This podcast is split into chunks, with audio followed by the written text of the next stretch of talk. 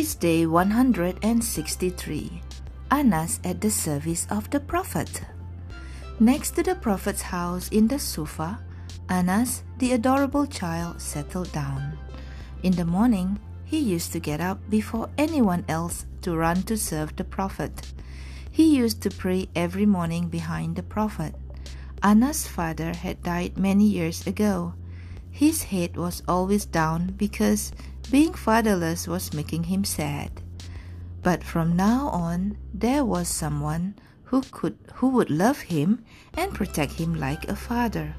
The prophet had made him forget the pain of being fatherless. Anas was really happy with the prophet. The prophet was instructing him in the best possible manners. He wanted him to grow up to be a well mannered, well behaved, intelligent man. From time to time, he used to give him advice. My son, when you leave your house and meet the Muslims without leaving anyone out, greet them all. If you do this, you will come back home blameless. As you enter your house, also greet your family. This will bring blessings to you and to your household. Because the Prophet loved and was so close to Anas, he would often make jokes with him.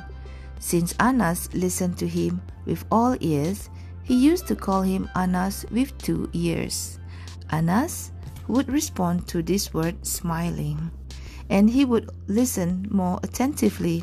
He wanted to be with the Prophet for his whole life.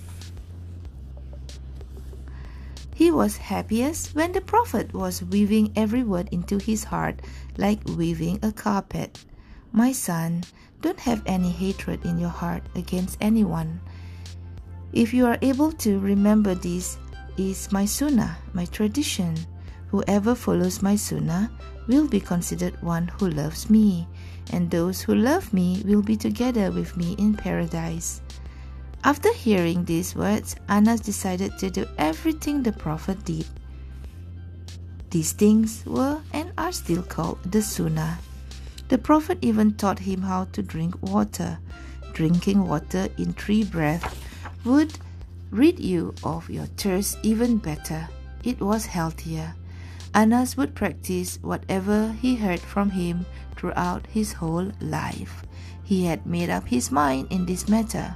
Gradually, he was realizing what a priceless thing it was to live with the Prophet.